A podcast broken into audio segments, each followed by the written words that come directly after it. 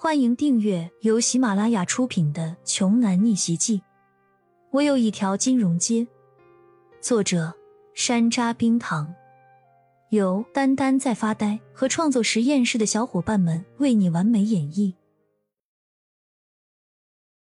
第十二章。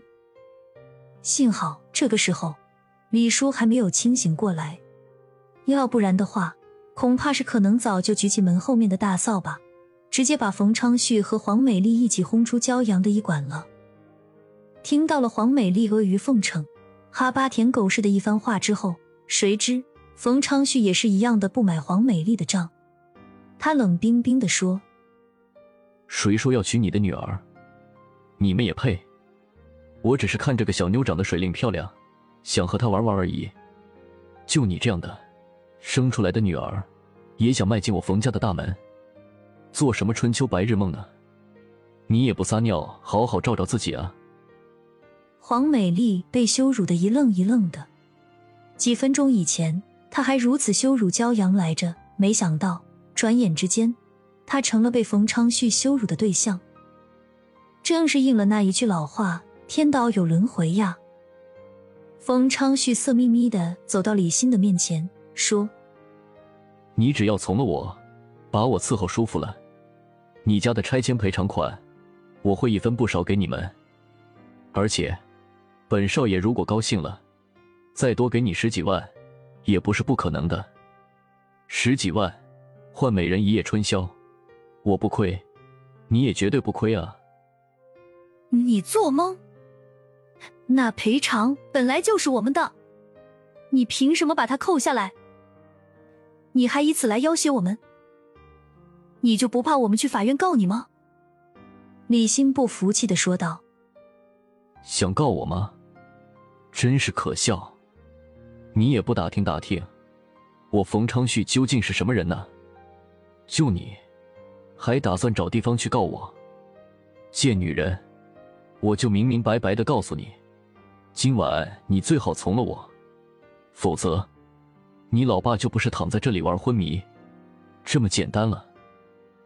冯昌旭瞪着双眼，威胁着李欣，气焰嚣张至极，一副天不怕地不怕的样子。骄阳在一旁听了半天，他有些纳闷儿：到底是什么样的成长环境，能造就出这么嚣张跋扈、随意欺压平民的人呢？难道他冯昌旭是迪拜首富，亦或是全球首富不成？就算是首富，也没有如此为所欲为。丧尽天良的道理。不管对方到底是什么人，骄阳目前掌控着全亚洲的经济，不怕任何人。他倒是要好好看看，这个冯昌旭还能嚣张到什么地步。眼下，李欣正被对方威胁，骄阳自然是不能坐视不管的。于是他走上前去，直视着冯昌旭，沉声说：“拆迁赔偿本就是我们应得的，你最好不要碰。”而且，你一个大男人，威胁女孩子也不是什么值得骄傲的事情。我的医馆不欢迎你，你最好赶紧走吧。骄阳的语气很平淡，不带丝毫的感情。冯昌旭愣在原地，整个人都懵了。他冯少不管走到哪里都是受人仰望的存在，今天竟然平地冒出一个毫不起眼的小老百姓，敢这么对自己说话。他举起自己的一个小手指，夸张的挖了挖自己的耳朵，难以置信的反问骄阳：“你刚才说什么？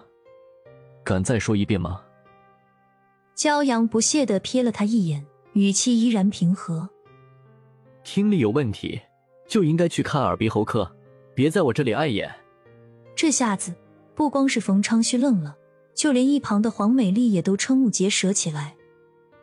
一个破中医馆里的小医生，居然敢说冯昌旭的耳朵有毛病，这简直是一只蚂蚁在挑衅大象啊！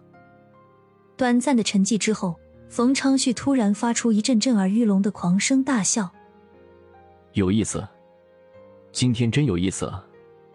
我长这么大，还是第一次有人敢这么对我说话。我发誓，你会死得很惨，而且……”我会让你全家都死得很惨，和你一起陪葬。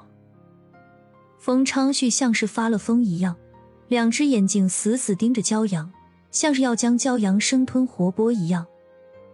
骄阳神色平静的看着冯昌旭，缓缓开口说：“你是在拿家人的性命威胁我？没错，我会让和你有关系的人统统去死。你那一对贱种的爸妈，你的爷爷奶奶，你的兄弟姐妹都会因为你而死。”冯昌旭继续说道：“